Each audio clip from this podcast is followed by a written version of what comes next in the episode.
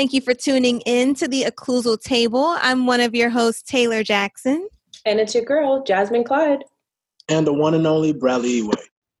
And today we have the pleasure of having dentists on our panel to discuss their experiences, their journey to their specialty, and taking a deeper look into residency. Let's get started.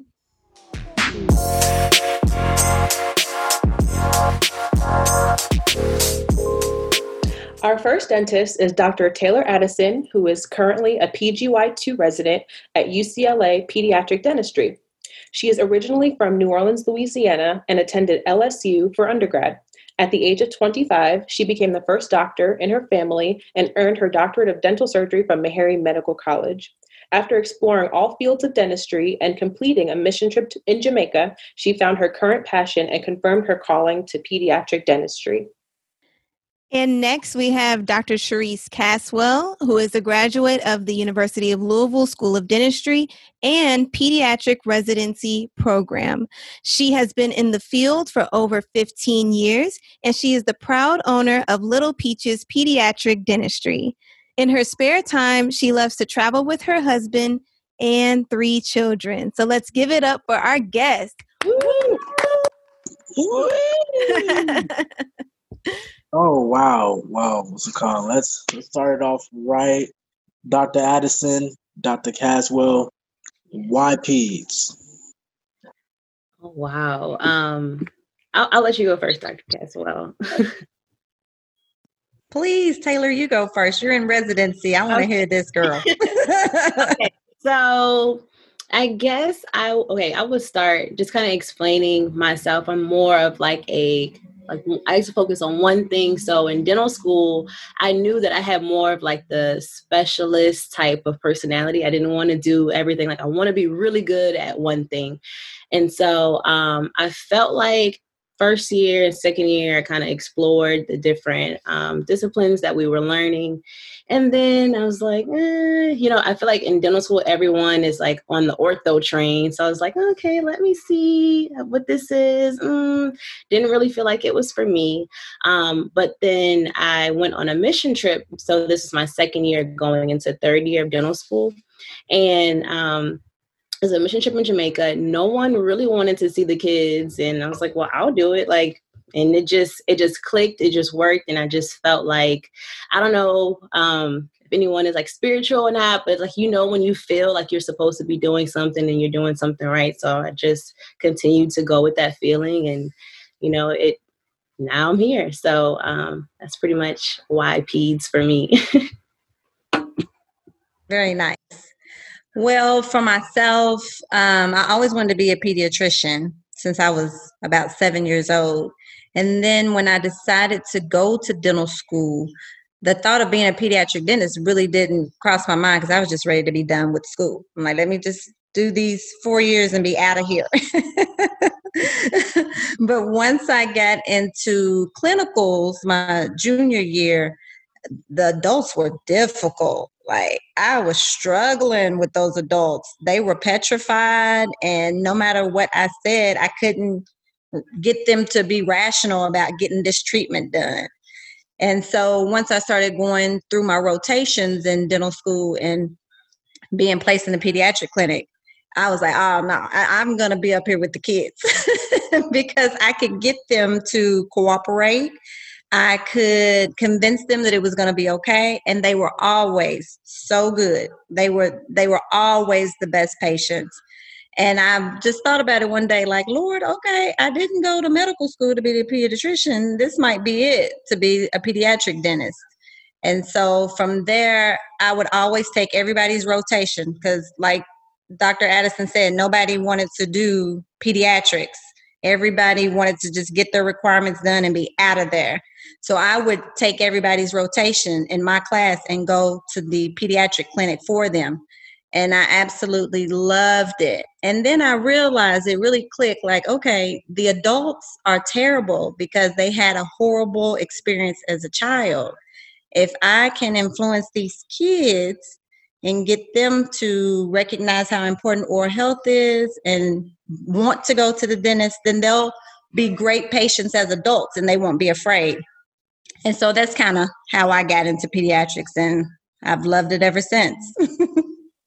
that's definitely a great pearl, Dr. Caswell. Um, getting to a patient into a patient's head uh, before they turn into adulthood. Um, I guess that can sway their mind of, ooh, this dentist is actually fun. This is great. And I know pediatric dentistry is one of the most popular specialties uh, interest in our class right now, if not the most popular. Um, so I know the blueprint would love to hear what a residency is like and what the process is like to get there.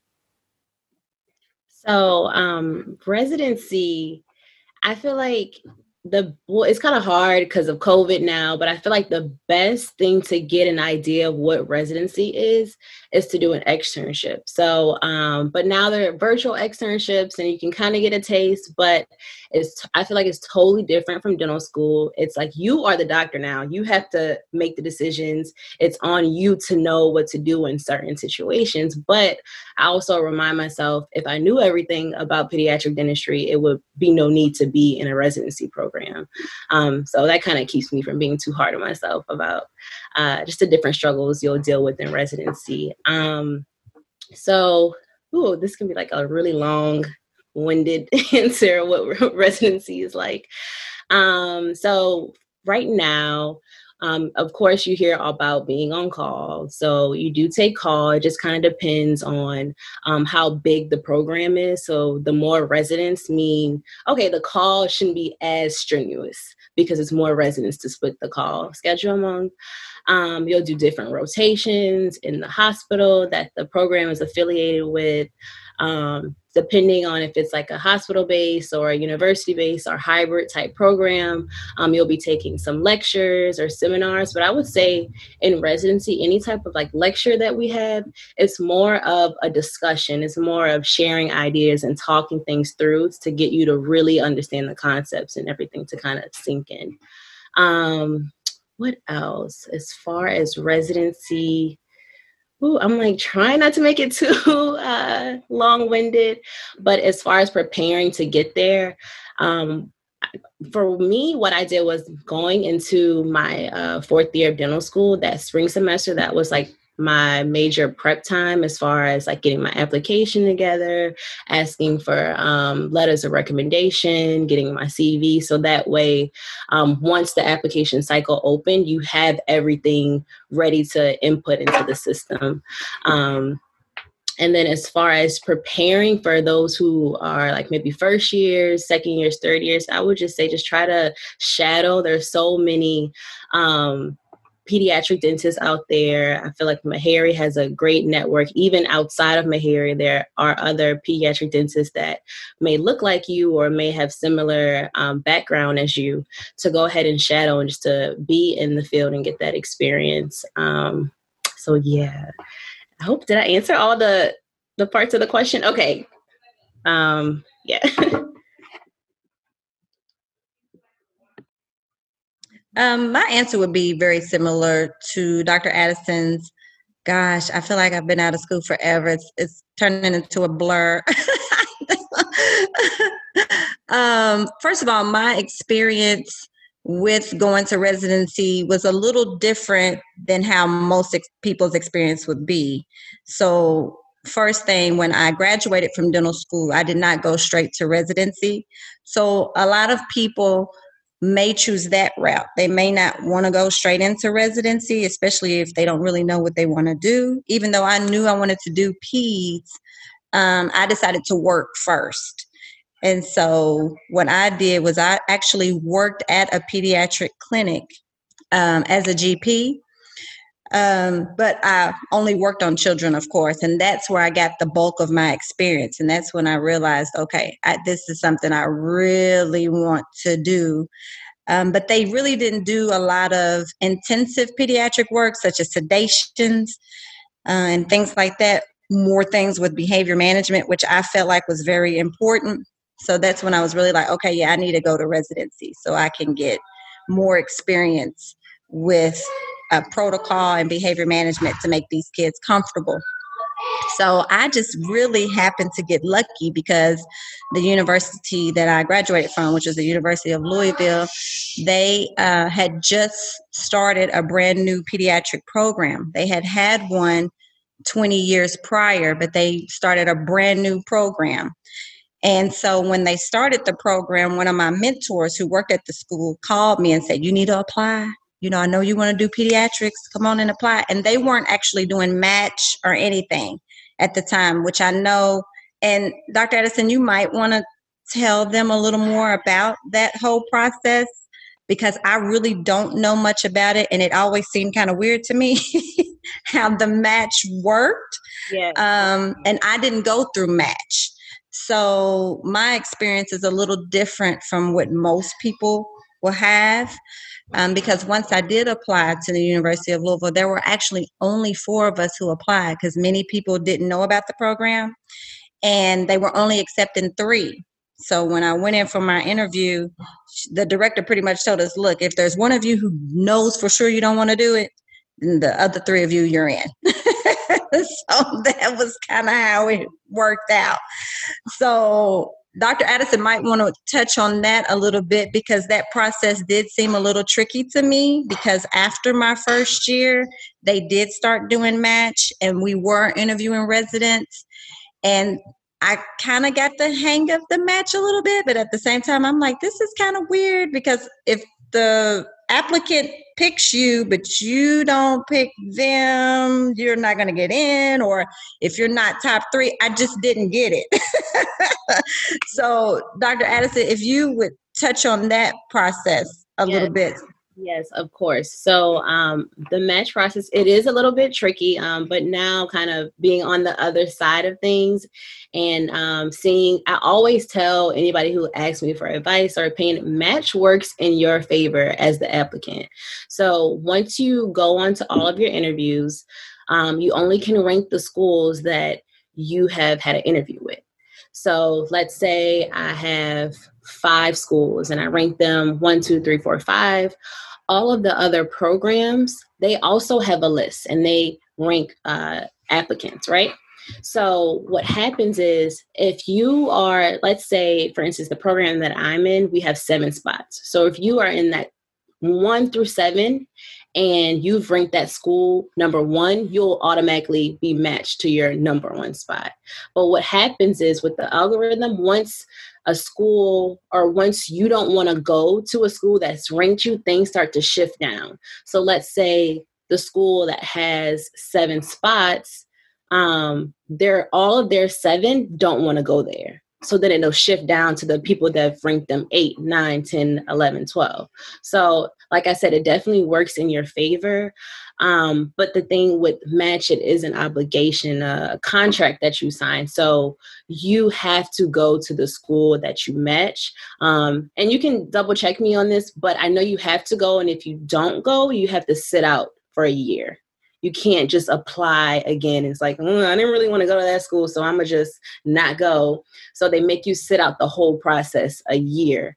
Um, so, but like I said, match works in your favor when you rank schools. Rank the schools that you like will be okay with going because like i said you don't want to be in that situation where i just want to get into a program and you rank a school that you didn't have a good vibe with you didn't really like what the program had to offer. So um, really doing your research throughout this entire process is important because like i said you may not know the binding of the contract that you're signing with match. So research read um, and just really make sure that you uh, you know know what you're getting yourself into even when you're like researching the programs and knowing what they have to offer um, because i think that a lot of the programs on paper look very similar because of like CODA requirements that have to be followed but um, there's still different little things that uh, some programs have more of or less of. So um, rank for you, rank what rank for you as the individual and what you like and what's important to you. Absolutely. And thank you for elaborating more on that process and everything. Um, definitely gives us something to consider um, the moment that we are in that application process and going through past match and everything. Um, and then even with regards to the business side um, of things post residency? Um, would you suggest working for a DSO or private practice or associateships? Um, just as Dr. Caswell uh, elaborated before, she worked as a GP um, at first and didn't go straight into residency. And Dr. Addison, you have about six months left of uh, residency. So, what are your plans after that? What are both of uh, your thoughts um, on what would be the next step uh, post residency? Honestly, I'm looking to Dr. Caswell to see what her response is because, like you said, I do have a couple more months left. I'm trying to figure out the next step. Um, so I'm still working out, you know, some of those kinks, but I'll kind of pass it to Dr. Caswell if, that's okay. um, for me, I felt like, and look, I'm just learning what a DSO is. I didn't know what that was. Thanks, Taylor. oh, no problem. I actually do. We just didn't call it DSO when I graduated. We just called it corporate. We didn't. We didn't know it had a fancy term to it. So I did work for a corporation, um, and I honestly feel like that's a good way to start because it helps you build up your speed. You learn more um, because I just feel like when you're in residency, you're not learning all of the tricks to the trade. Um, and you can learn from so many other doctors because you might not feel confident about certain procedures or protocols. And that's a good time to look to your colleagues and say, hey, what do you think about this? Or look at this kid and, you know, what do you think about this situation? Or I've never seen this before. You know what I mean? I just feel like it helps give you confidence in your skills so you can increase your speed, get confidence with the kids, and it's a good way to learn how to run your own business. Because I worked for two corporations. I worked for the one immediately after dental school, and then I went back to residency. I mean, and then I went to residency, and when I graduated, I went back to another corporation as a pediatric dentist. And even though a lot of people are like, "Oh, it's, it's too many kids, it's too much," I like fast pace, so it worked out for me and I already knew that I wanted to be a private practitioner. And so that was a good way for me to learn some of the ins and outs of the business. I, you still don't know until you really get in there.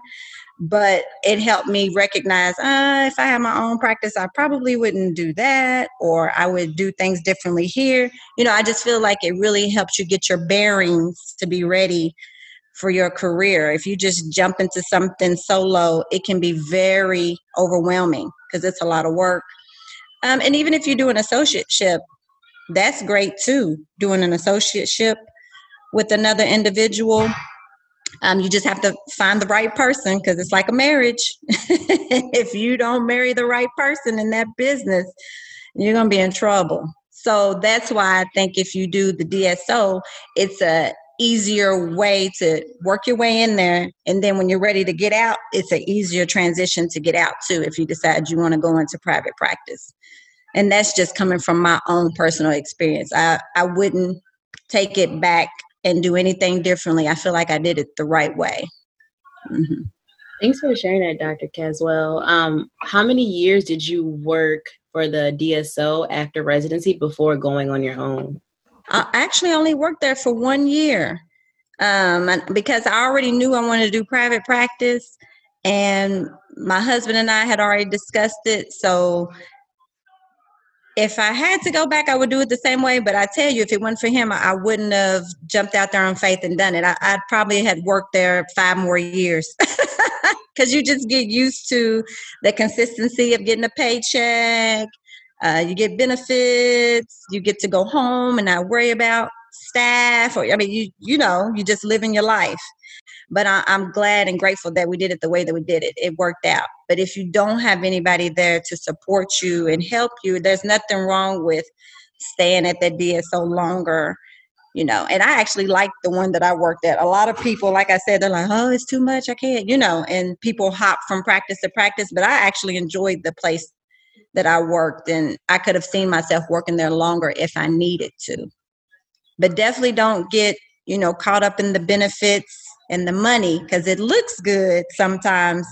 And then you're in there like, oh my goodness, what have I gotten myself into? And you don't want to do anything to jeopardize your license because that's your license and your livelihood. And at the end of the day, it's on you. They don't care what the managers and the corporate people told you. They're going to say, no, Dr. Addison, this is, you're the doctor. You knew better. You know what I mean? But um, but it, it was a good experience for me. So I, like I said, I recommend it. It really helps you learn more. Mm-hmm. I'm sorry, I still have more questions. I know this is not my podcast, but I am looking to. Oh, it's all right. It's all right. Yeah, because I'm I'm sure you know we're definitely going to need all of these answers. Absolutely, so. we're learning. We're learning right. I just want to just get more practice as well. So, what did that transition look like for you, and then how did you get business savvy to go on your own? Because that's something that I do want to have. I do want to have my own practice, um, and I want to um but I, I'm very like, you know, I'm a planner. I want to make sure I, you know, get all the resources, do my research. So, how did you transition, and um, how did you, or what resources did you tap into to get the knowledge on having your own private practice? That's a very good question. So, the first thing I have to give a shout out to the practice I worked for because they were so um, helpful as well. They weren't trying to hold me back or hold a grudge. They knew straight up that I wanted to go into private practice, and and they were like, "That's cool. You know, when you open up, you can still moonlight here until you're busy. You know, whatever you want to do." And so it worked out really well. So you have to really choose the right place if you're going to do that, so you can have an easy transition and still have some cash flow coming in because you're not going to have any money when you open your own practice, you know. Um, Bradley is cracking me up. oh, I know. I could, I could just feel the, the bank just oh, oh, it's calling me. Yeah, he's cracking me up. But yeah, that is true. Um, so that that was the first thing. It was an easy transition as far as that goes. Um, also, I really reached out to a lot of different people to try to help and give us as much information as possible. Because though my husband was helping me and setting everything up, you don't want to reinvent the wheel. You know, if you can take some advice from some other people, then do that. So it was a company here in Atlanta called Atlanta Dental, first of all, that helps you find a location, helps you with geographics and things like that, and helps you with your whole layout of your office. They do all of this for free for you. So that really helped that they were doing that. And then I connected with some other graduates who went to the same school that I had gone to um, who also one of my colleagues, her husband had helped her open her office too. So her husband and my husband connected, and then she and I connected, and then they gave us ideas, told us things to do because it really is a learning process, and you really are going to need advice from other people to help you pull it together.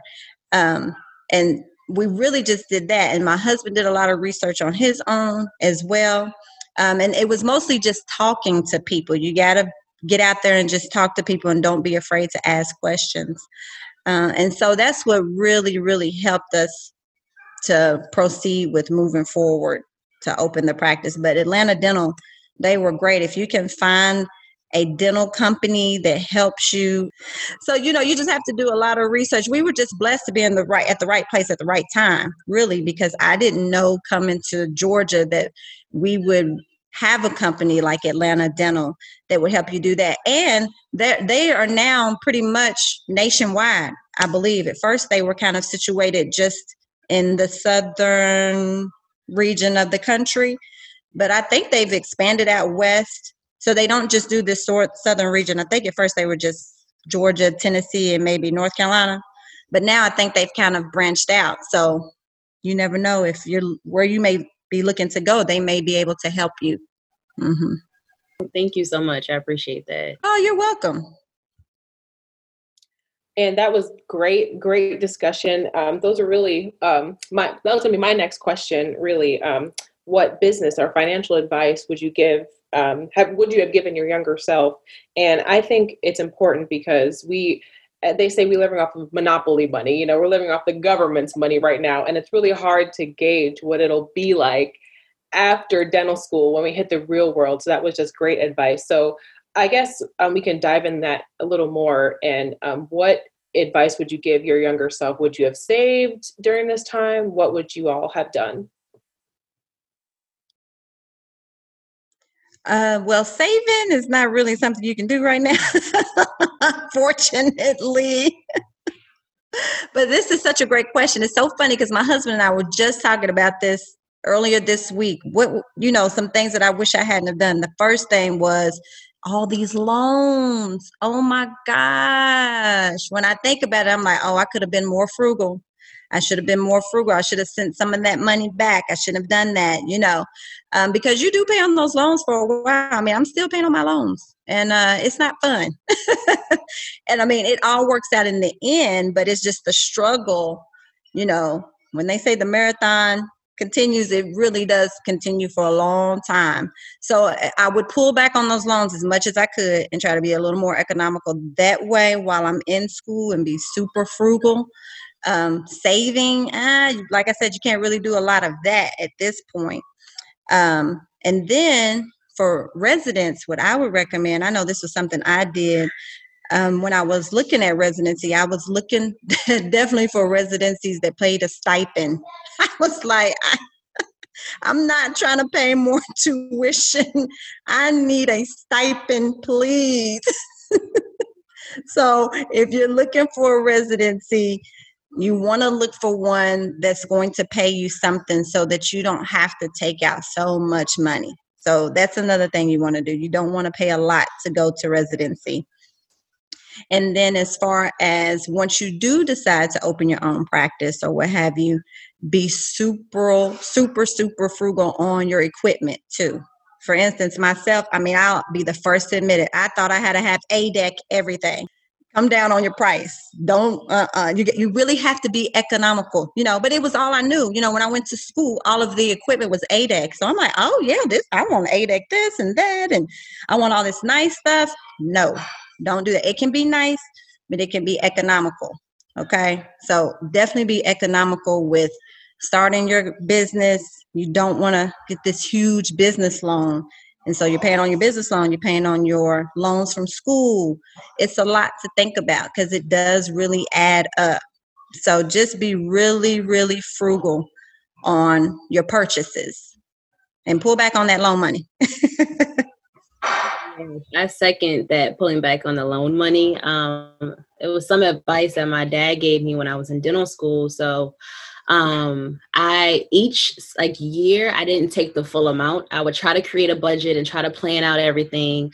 Um and you know it was tight. Some semesters it was really tight my budget. But i think um at this age or this stage of um your career as far as like being in dental school and residency really getting to a place where you can stick to a budget i feel like for me is going to pay off in the long run. Um, also something that i wish i would have known or done was in my last year of dental school. Like i didn't file taxes. I didn't really that wasn't on my mind. I didn't think about that at all. Um, but at least for your last year um, file a tax return because once um, your loans are kicked out of deferment, because like if your program is paying you, because I'm at a paid program, um, my loans can only go in forbearance. They can't be deferred. So if they're in forbearance, the interest is constantly accruing and I'm not paying anything on it. So um, what I wish I would have done was filed a tax return my last year of dental school. So that way when i went to um, get my uh, my pretty much i'm not the exact the exact words to explain it but to get set up for my loan payments um the first year will be a payment of zero. And so those count as a number of payments, but you don't have to pay anything. And so after a certain amount of payments, um, those can like apply to like loan forgiveness or whatever and things like that. But it just kind of messed me up that I didn't um, file a tax return in dental school, even though I wasn't really making any money. So, um, so yeah.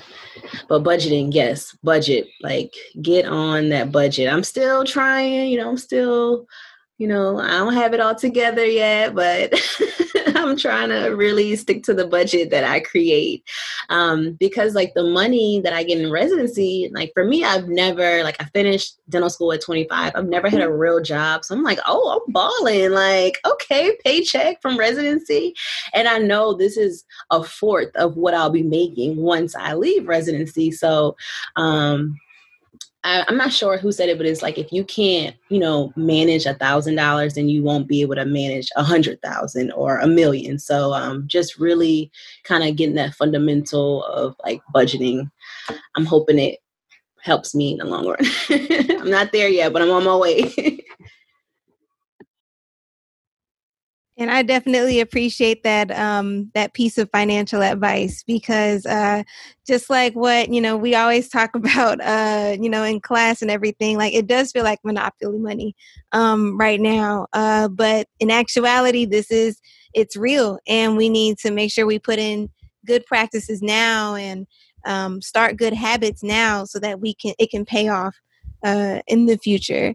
Um, so then to transition from business and to go into um, the clinical side of things, uh, I'm sure there's a lot of different types of misconceptions um, that are asked by parents uh, that, you know, pediatric dentists have to face on the daily, you know, conspiracy of giving children vaccines or fluoride being poisonous.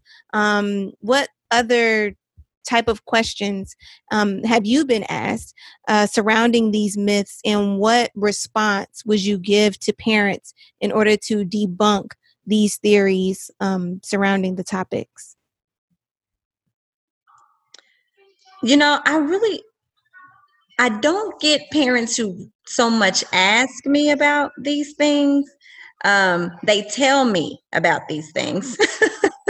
because with everybody having access to the internet, you can find any information that you want. So they'll tell me how they feel about these things. And with me being research based for everything, I simply just try to give them the facts. I don't push or anything or I mean, I'm trying to persuade them, but not persuade. I'm trying to make them understand because they don't read literature like we do. And in this age, with the fake news and all of that, I mean, they're only going to believe what they want to believe. I mean, that's just at the end of the day. I mean, I hate to say this, but people look at dentists as a money grab. They really do. It's very hard to convince them that you have their best interests at heart. And a lot of that has to do with the fact that they're afraid of the dentist, for one thing. And they really only come to you when they're in pain. I mean, you do have some who are come, most are coming to you because they want to take care of their teeth. But at the end of the day, their thought process is just they want to do what they want to do regardless of what you're telling them. So I don't really try to persuade them so much, especially when it comes to vaccinations. I'm not fighting that battle. I'll tell them straight up, you better talk to your pediatrician about it, you know, because that's just a battle you're not going to win. And you're on a time schedule when you're in the office. You don't have time to debate these parents. I mean, I hate to say it, but you just don't. So I just try to lay out the facts and then I leave it up to them to decide what they want to do. And then I let reality take place and they see that I'm telling the truth because that's typically what happens when I'm trying to explain to them the benefits of fluoride or why we recommend nothing gummy or sticky or quit giving your babies all this juice I just say it once and I leave it there. And then two years later, they're coming to me like, oh, Dr. Caswell, they have all these cap. You know, then it starts to set in. It takes experience for it to set in, unfortunately. And I do have a handful of parents who really take everything in and they're like, thank you so much. We really appreciate the information. This is a lot of great information. We're going to take everything you say to heed and we're going to do that. But by far most of them they're not listening they just want to come in use these benefits get this work done and be out of there um, so like i said i just let nature take its course and most of them it comes back around and they're like okay we're gonna we'll try that fluoridated toothpaste. We'll, we'll try some of that fluoride rinse. Oh, okay, he's got all these, you know, once they start seeing these x-rays, then a lot of times they come around. It does really take experience because I know a lot of people, you know, when you come out of school, you just feel so proud of all this information that you have and you do want to share it and you do want to help your patients. And I know people who get really frustrated trying to get through to the parents, but you can't don't get frustrated. That's all I can say. Just give them the information. If they want to take it, they will. If they don't, but you can only do so much. It really takes experience for them to listen to you, unfortunately. So I don't really have some great advice about that because I just feel like I'm I'm kind of getting old and my patience is thin for some of all of this explaining. I can I said I must be getting old. I remember in my 20s, like this would really irritate me that they're not listening to me. Why don't they get it? But I mean, I understand. I get it. They are the parent. They feel like they know what's best for their kid, and they do. You know, they they want the best for their kid as well. I'm just the dentist that they come to. Um, so I get it. I understand. But at the end of the day, I know I'm telling them the right information. And if they keep coming to me, they will eventually take what you're saying to heed and they'll be like, okay, that doctor really does know what they're talking about. So you just have to be patient and, and not get irritated. But like I said, I don't really push the information on them. I just, you know, try to let them take it when they're ready. yeah. What's your experience with that, Dr. Addison, being in uh, residency? Yes, I definitely agree with you. I feel like in the beginning, we're learning everything. So I want to take this time because we have a little bit, we have longer appointments in residency. Um, so I want to take the time to really explain. Um, but I never get into like a back and forth. I try to make a connection. That's like my approach. Like, okay, you see this cavity here, you don't use fluoride at home you know, maybe we can make some changes, maybe. And I try to get them to take steps with me and just explain what I can, but it's not much of a back and forth. Like I'll state the facts, state the literature, um, and then from there, it, ultimately, it is the parent's decision. Um, I think something that has helped me from first year to second year of residency is just looking at the bigger picture. That okay, um, clearly like this child may have like some like dental like cavities or caries or anything like that like let me think about the bigger picture that they're actually coming to me instead of like causing some tension between the parent and I, and then they're like, oh, forget that dentist. We don't want to go there anymore because they trying to get me to do blah blah blah. So um, I just try to, you know, meet the family where they're at, meet the kid where they're at, meet the parent where they're at with things, and then try to build and take steps and make connections. I feel like um, I see a lot of people kind of speak over, like things go over a patient's head, things go over a parent's head. And it's just like, just kind of, you know, make it simple, make the connection, see, okay. Um, like, just like Dr. Caswell was saying, unfortunately it does take you know the experience a negative experience to for them to really understand the importance of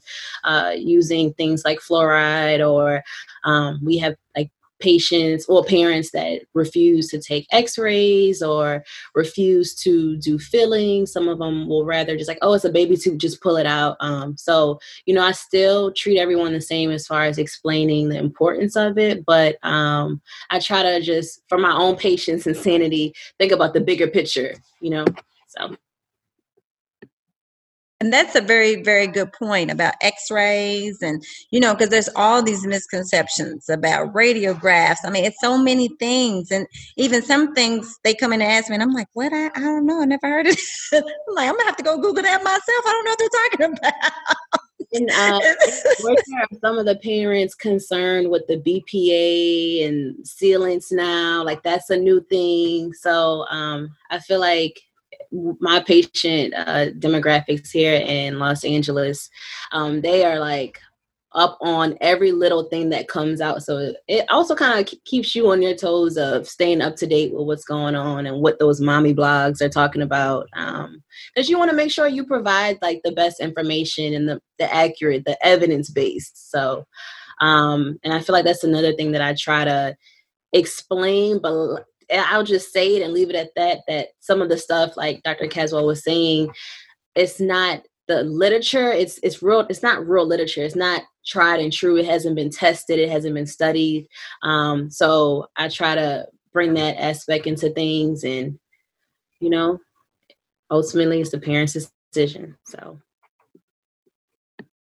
That's it. That's exactly right. That's exactly right. Yeah, it's a struggle, but um, you know, I like Dr. Addison had a great point. You just have to look at the bigger picture of this family's coming to me. They must trust me somewhat because they're coming here. So let's really just try to focus on any problems that we're having and fixing those problems instead of trying to push this information on them. Because you do have to really speak in layman's terms um, so that they understand and even that can be difficult sometimes um, trying to break it down enough for them to understand what you are trying to get across to them especially when you're trying to be evidence based um, and another thing i stress to the parents because a lot of them will come to me with i saw this on the internet this this this the first thing i ask them is was this from a dental article or a dental journal or medical and if it's not then i don't want to hear anything about it because i don't know all this other stuff. I tell them straight up, I do everything evidence and research based. If it's not medical or dental, I don't even look at it. And and that kind of sparks something with them too. They start to realize like, oh well, uh, no, I don't, I don't know. I don't think it was a medical journal. You know, they'll say that, and I have to explain to them. People can put anything on the internet because some of them don't understand that either. I tell them the internet is not an encyclopedia. It is not true information, most of it. Whatever you want to find that you agree with, you can find it on the internet, even if it's wrong. So I try to stress that to them. If they have any questions about anything dental, they should ask me or another dental professional so that they can get the accurate information. I try to steer them from the internet as much as I can so that they're getting accurate information. And then I try to also make it um, seem more relatable to them. For instance, when they ask me about x rays, I stress to them the low amount of radiation, first of all, that our machines now use, and how you're getting so much more radiation from the sun. You know, just everybody can relate to the sun and the ozone layer, and you know, and and then a light bulb goes off like, oh, oh, yeah, you know, because these are the same people who are out wearing sunscreen. So they understand that they're getting this exposure. So that kind of makes it more relatable to them. Um, when they ask me about fluoride and that it's poisonous, I tell them, yes, it is. If you have too much, just like anything else that you may have, if you have too much water, you can possibly die. You know, I break it down like that, and they're like, oh, well, yeah, yeah, that is true. so if you make it more relatable to things that they can understand, and they they kind of lean more your way, like, oh, okay, I understand that then, because all of this stuff is poisonous if you have too much or if you're not using it properly. So, you know, same thing with you know, like Dr. Addison said, with the whole BPA and sealants, you know, I, once again, I'm trying to tell them, well, you'd rather pay for the sealant than, than you would for a fill-in on this child and you know trying to break it down with how much exposure they may be getting from bpa and then how much bpa they're getting from that plastic bottle that they have in their hand when they come in the office and they're drinking all this water out of these plastic bottles. You know you have to break it down like that because then they're like oh there's bpa in my water bottle too? Yeah if it doesn't say bpa free on there then yeah and it's probably more than what you're getting out of a sealant. So you have to make it relatable to things that they understand and they know. Everybody understands a water bottle, but you're not understanding that there's BPA in that water bottle as well as in this sealant or in this resin that I'm placing on your child's tooth. So you just have to make everything as relatable as you can and say it in layman's terms because they're just not going to understand if you're trying to break it down with all this knowledge that you have. They, you know, they're just not going to get it, unfortunately. Wow, man, I was just going to war at work. but as we all know, um, from those type of struggles, we all go through like different types of struggles, life struggles. And so, one thing I definitely want to ask for the closing of this year Um, how has COVID impacted you?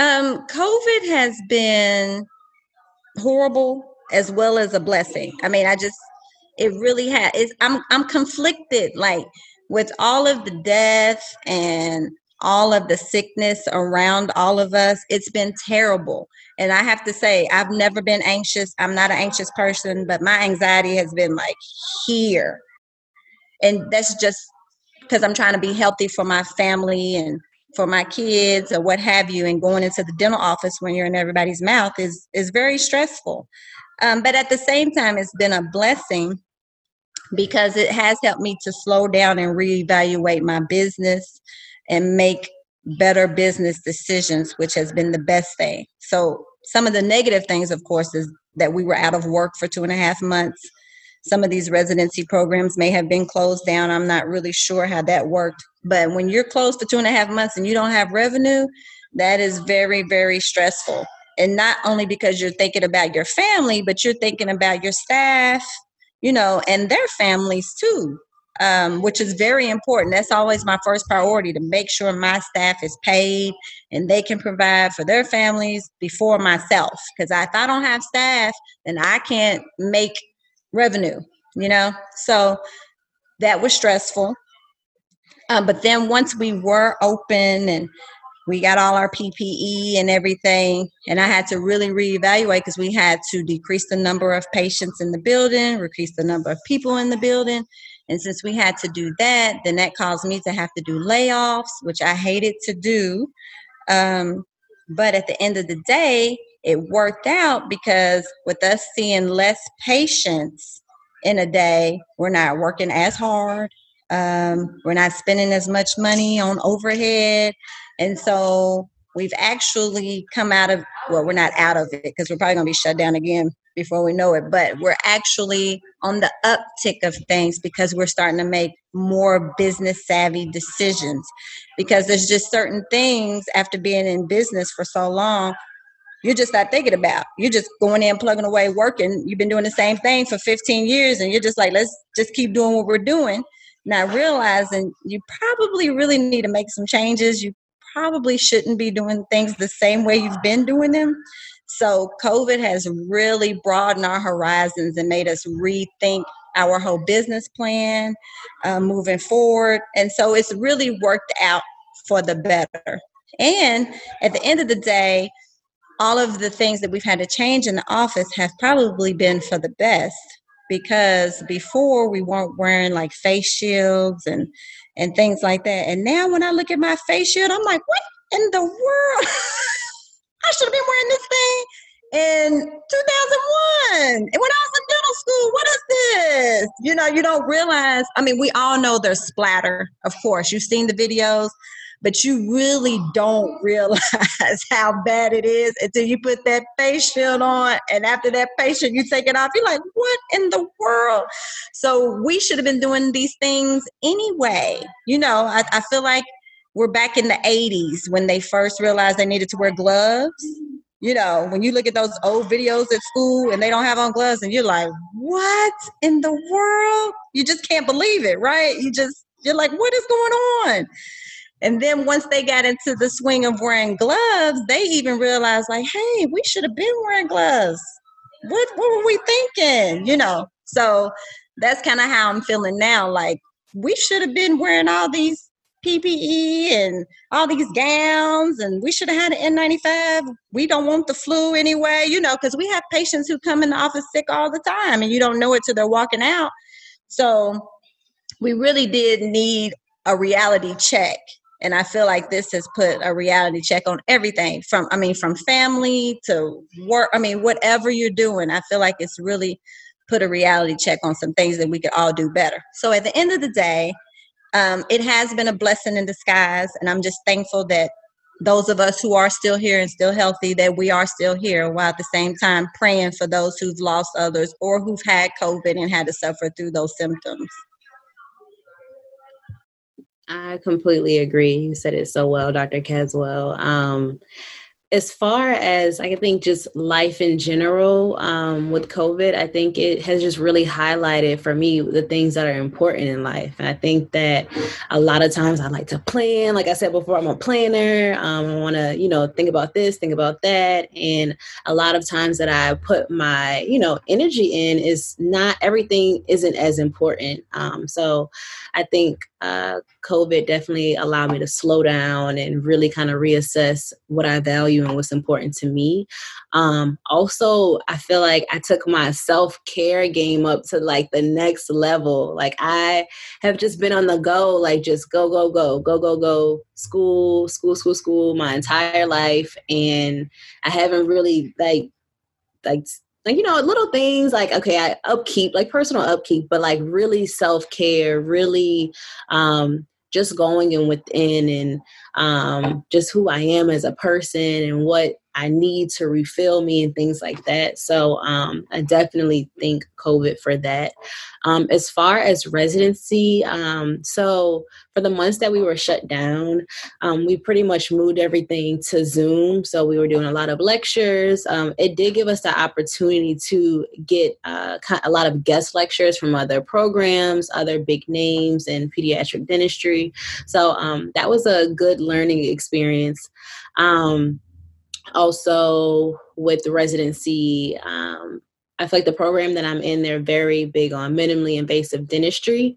And i feel like now with covid and trying to minimize aerosols in the clinic it has allows allowed us to really utilize those techniques that we have been learning about because a lot of um, my other friends who are in residency programs they don't do as much of minimally invasive things. So you know you kind of think like eh, is this really work? Or how is like what's the benefit of this? And but now that this is all you have to use because you um you know don't want to cr- generate a whole bunch of aerosols you get to see the benefits um, and really feel confident and comfortable with um, you know using these techniques uh, when they're needed. Um, and then also uh, I feel like this is kind of like a mix with like personal and residency. Um, just realizing how much we like just need each other. Um, I feel like everyone has just been operating in their own lane, in their own little world. Um, and just seeing how like one person getting covid at work how that affects everyone and it's like a ripple effect. And now you know we have to move things around. We have someone has to come in someone has to do this. It's like we're all connected. We all need each other. And i feel like that is kind of what the world i hope also got from covid is like we can't do this on our, nothing that we do is on our own. Nothing that we do is by ourselves. Like we are very like codependent with everyone here. So um so yeah, but you know, I feel like I just said a lot of positive things about COVID, but I mean, it was a real struggle. Like, it, it, was a real struggle. I feel like I'm always just trying to look at the brighter things in life. And COVID showed me, I'm like, okay, like, you strong, girl. Like, you are really strong because, ooh, it was a, this past year has definitely been a roller coaster for me, for my family.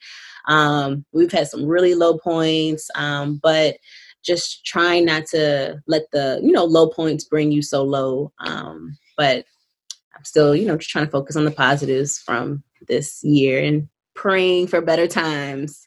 I know it's coming. It's coming. It's got to be coming.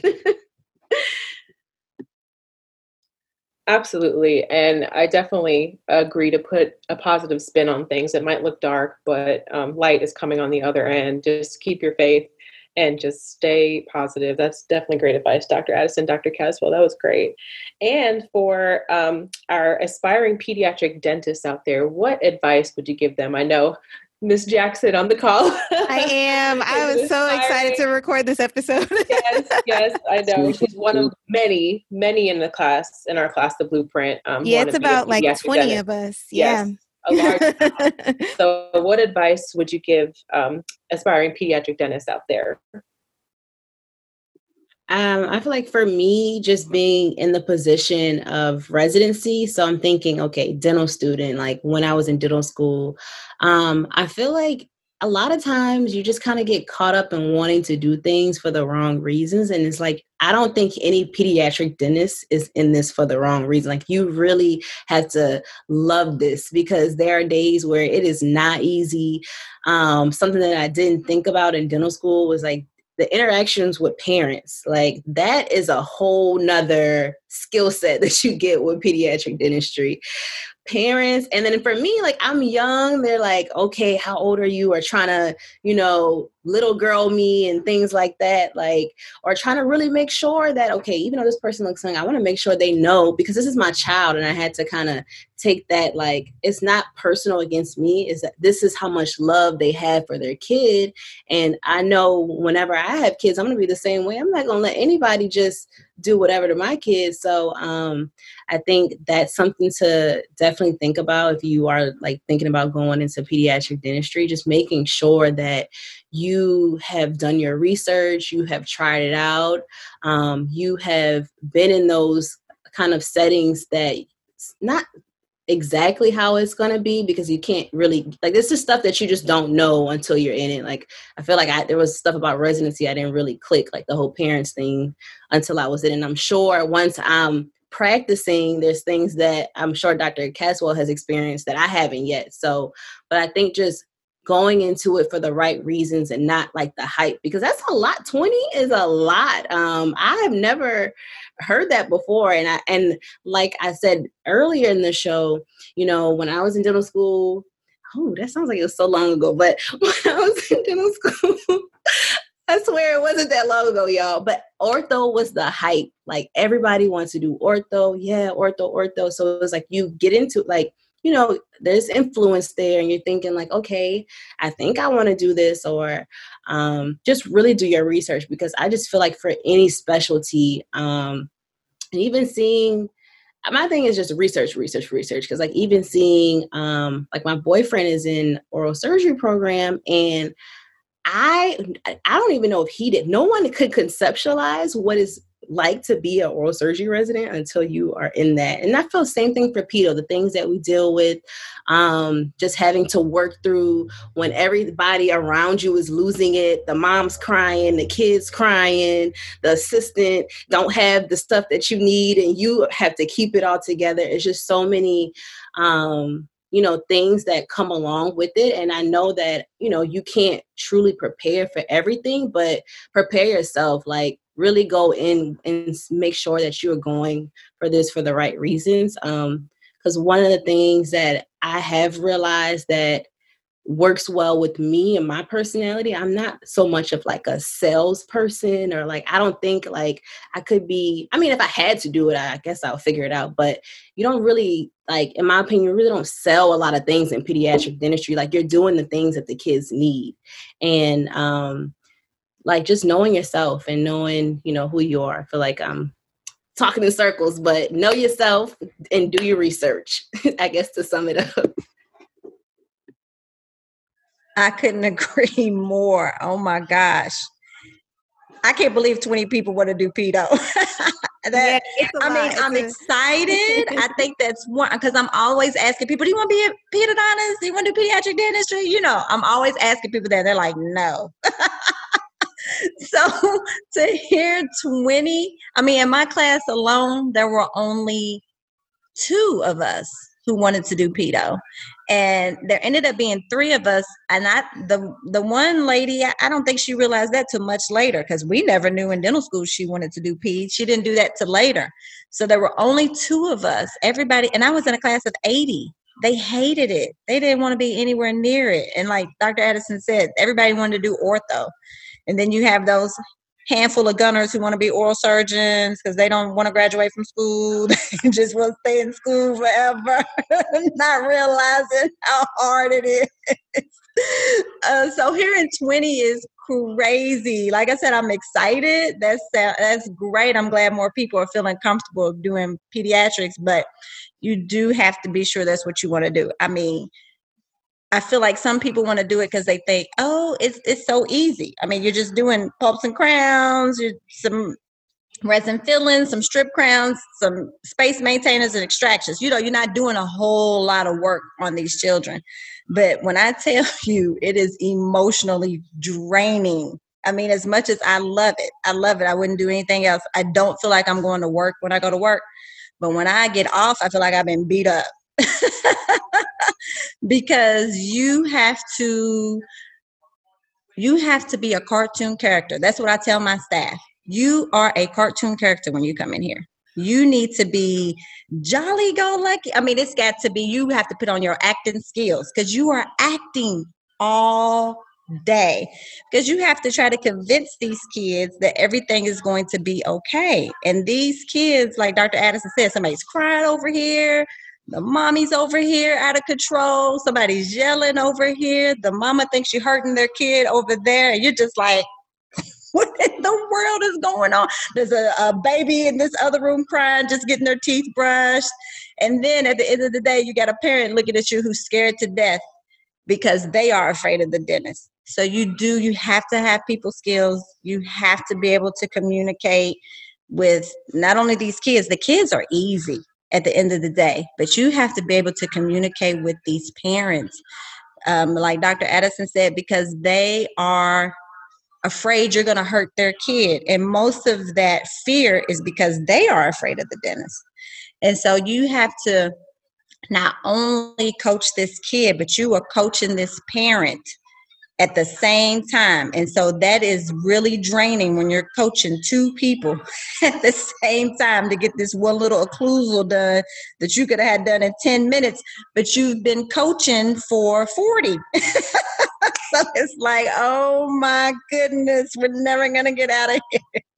So you do, you have to be sure that it, it's really, really what you want to do. You have to do some real soul searching and make sure that it's something that you want to do because not only um, is it emotionally draining it's physically draining too because some of these kids like you're wrestling with them you know to try to get them to calm down. Um, some of these parents you're wrestling with them for them to scoot back. I mean it's a lot going on in one appointment and you don't even realize that it's way beyond dentistry you know you are being a psychiatrist psychologist what have you in that same appointment. And it is a lot and you have to know how to communicate. You have to have a great chairside manner because if you don't it's a wrap. It's it's not as easy. And not only that pedo is very very fast paced and it's very um what's the word i want to use? Uh number based, meaning you got to see a lot of these kids to make a profit. Um, and so that's a lot of talking, coaching that you have to do. Because I know some GPs, they don't talk. They don't talk to their patient. You come in, the assistant does all the talking, you lay back open, and they just do their thing and they're gone. But that is not how it is with pediatrics. I mean, you're talking to like 50 families in some of these practices or more. And that it's a lot. It's draining. It really is, but it's so much fun. It's so much fun. If, if you if you like fast pace and you love kids and you you like having high energy, then it's a lot of fun. So I commend the 20 that want to do it, but they definitely need to do a lot of shadowing to make sure that that's what they want to do. I completely agree. Something that you said that kind of made me think about uh, when you say there's a lot of talking.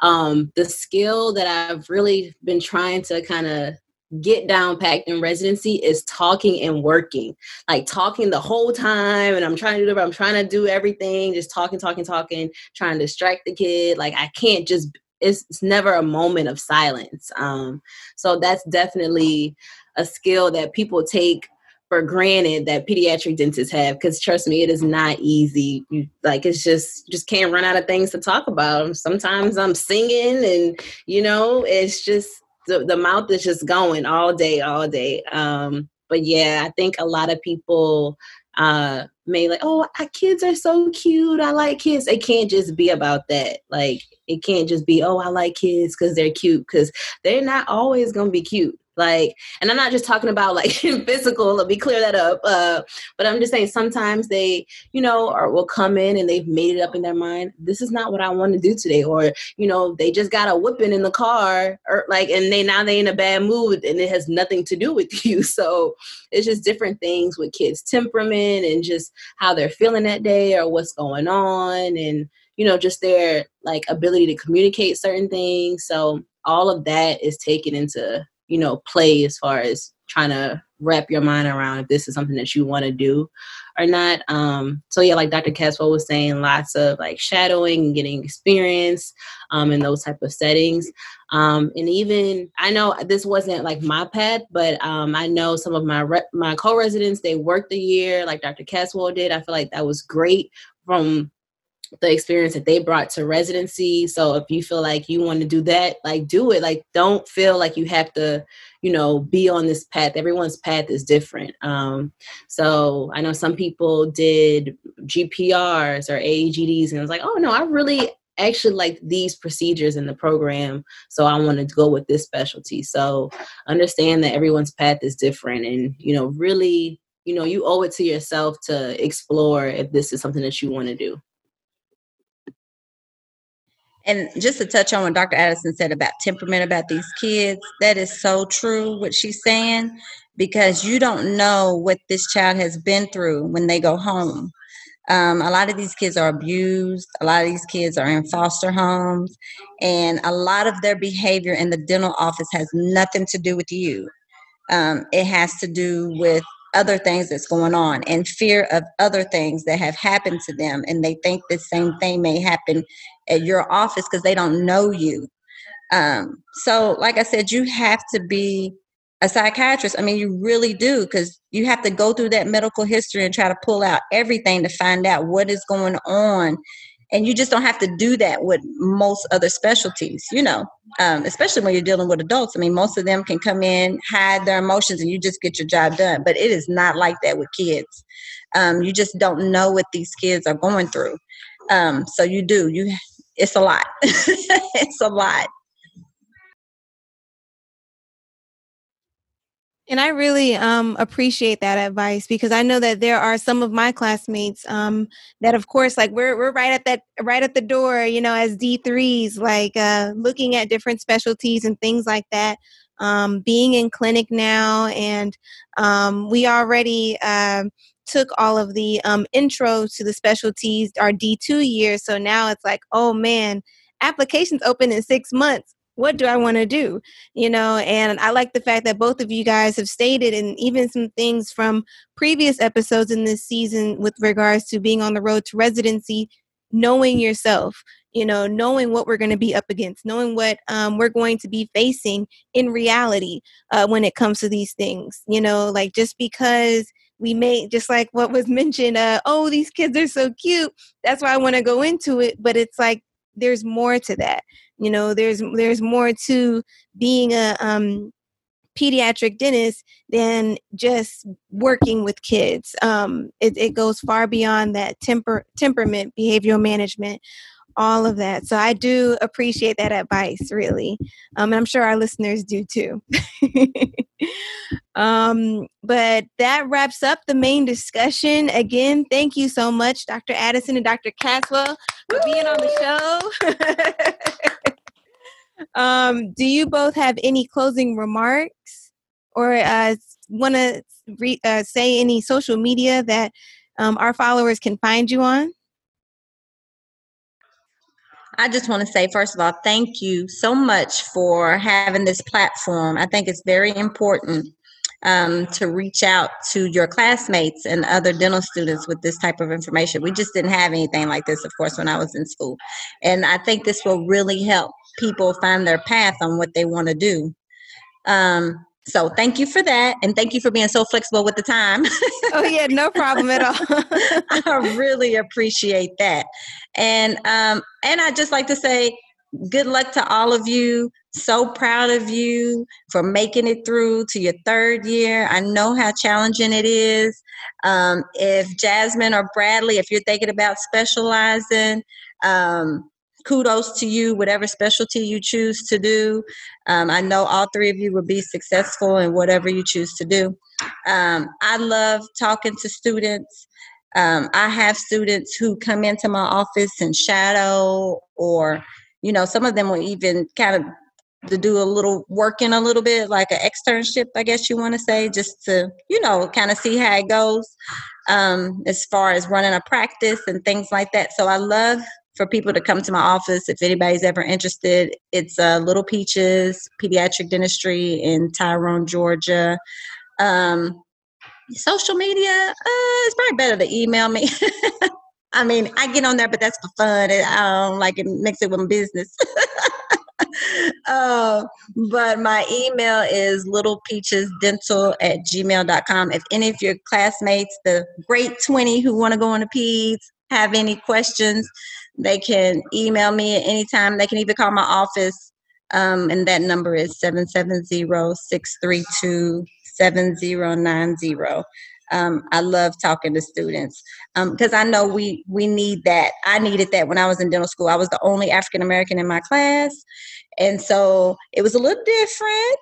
Uh, but I still had a good experience. There were, I think, there were no African Americans behind me, but in the senior class, I think there were two. And then in the, cl- I mean, ahead of me, there were two in the senior class, and then behind me, there were actually eight. So the eight of, the nine of us rather, were pretty close um, because we did SNDA and all those great things. Um, so that camaraderie and that unit is really important, I feel like, for students of color um, because we need that. There's not that many of us in the field. So I'm interested to know how many African American or people of color are in the UCLA residency. So um, I'm the only one in my cohort for the second years, but for the first years, we do have two uh, black girls.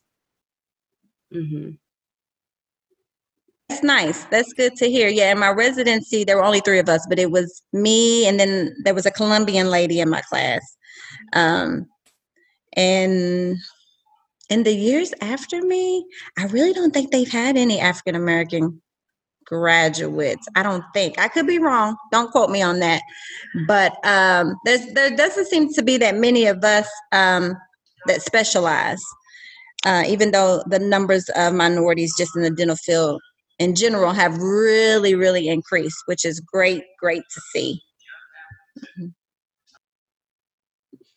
Um, I just wanted to again, just like Dr. Caswell said, thank you all for this is such an amazing platform to share and to just answer some questions because we don't always have access to mentors and um and to you as well, Dr. Caswell, I really appreciated some of the advice that you shared tonight as well. Um, because, like I said, I think that like mentorship is just so important.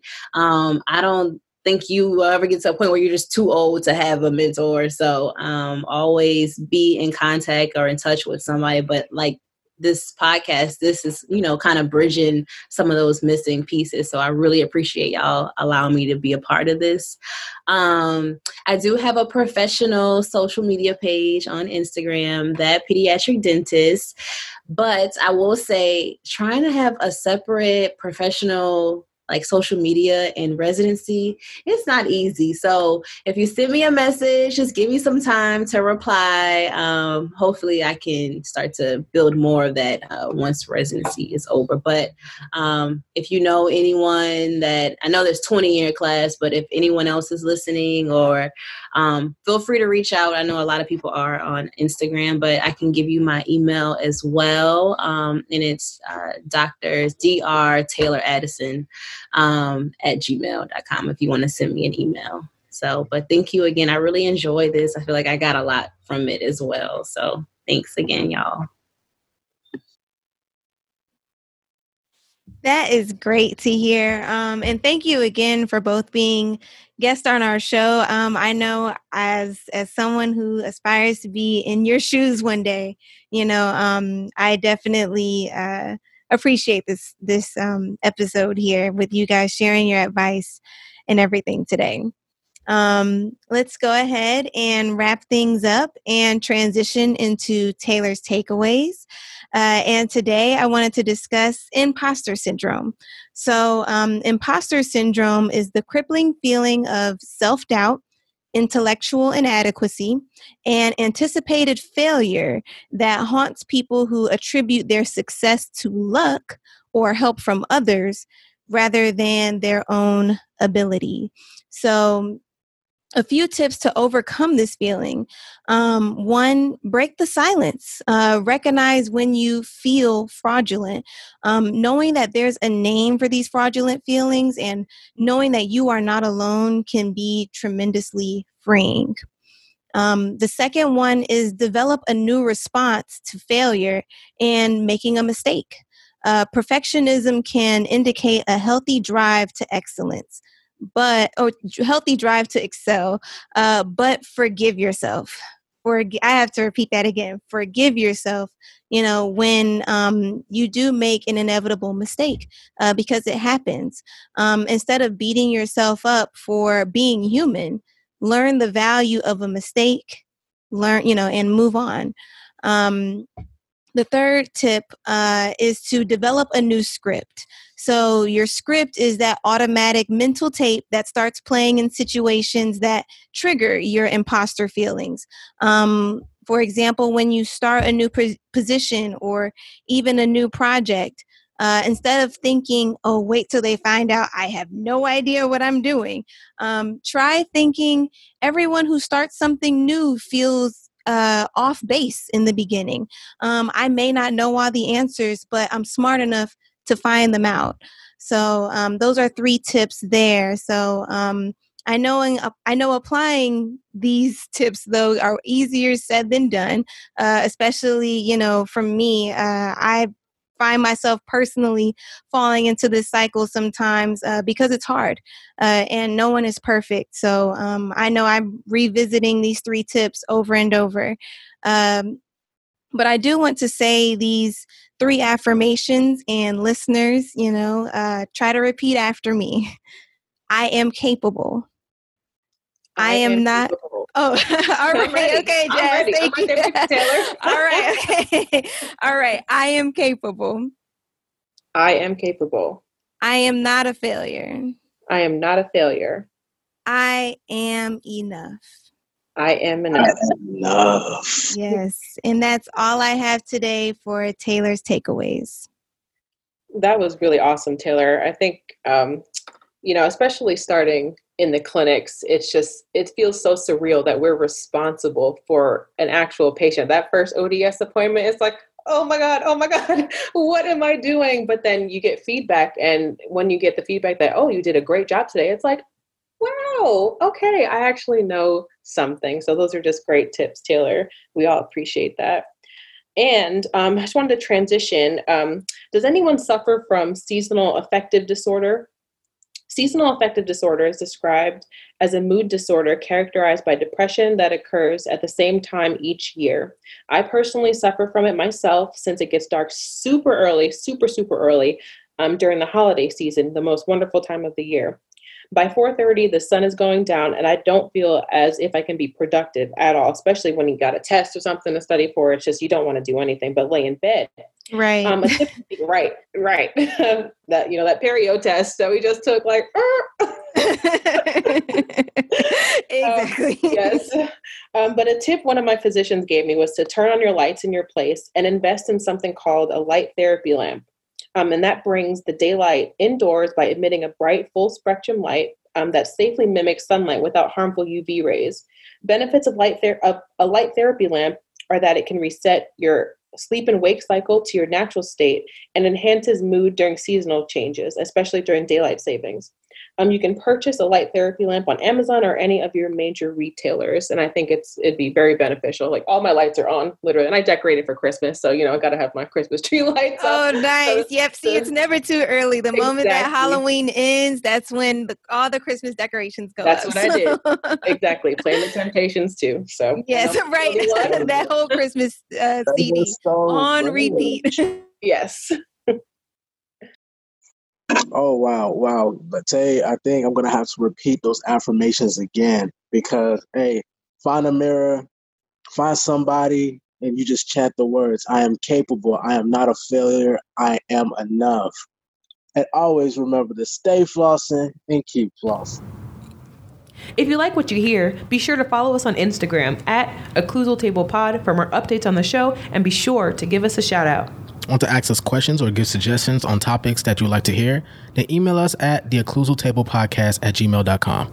We love to hear feedback from our listeners, so don't forget to leave a thumbs up, five stars, and a review on whichever platform you're listening on. Well, that's all we have for today. So until next time, this is The Occlusal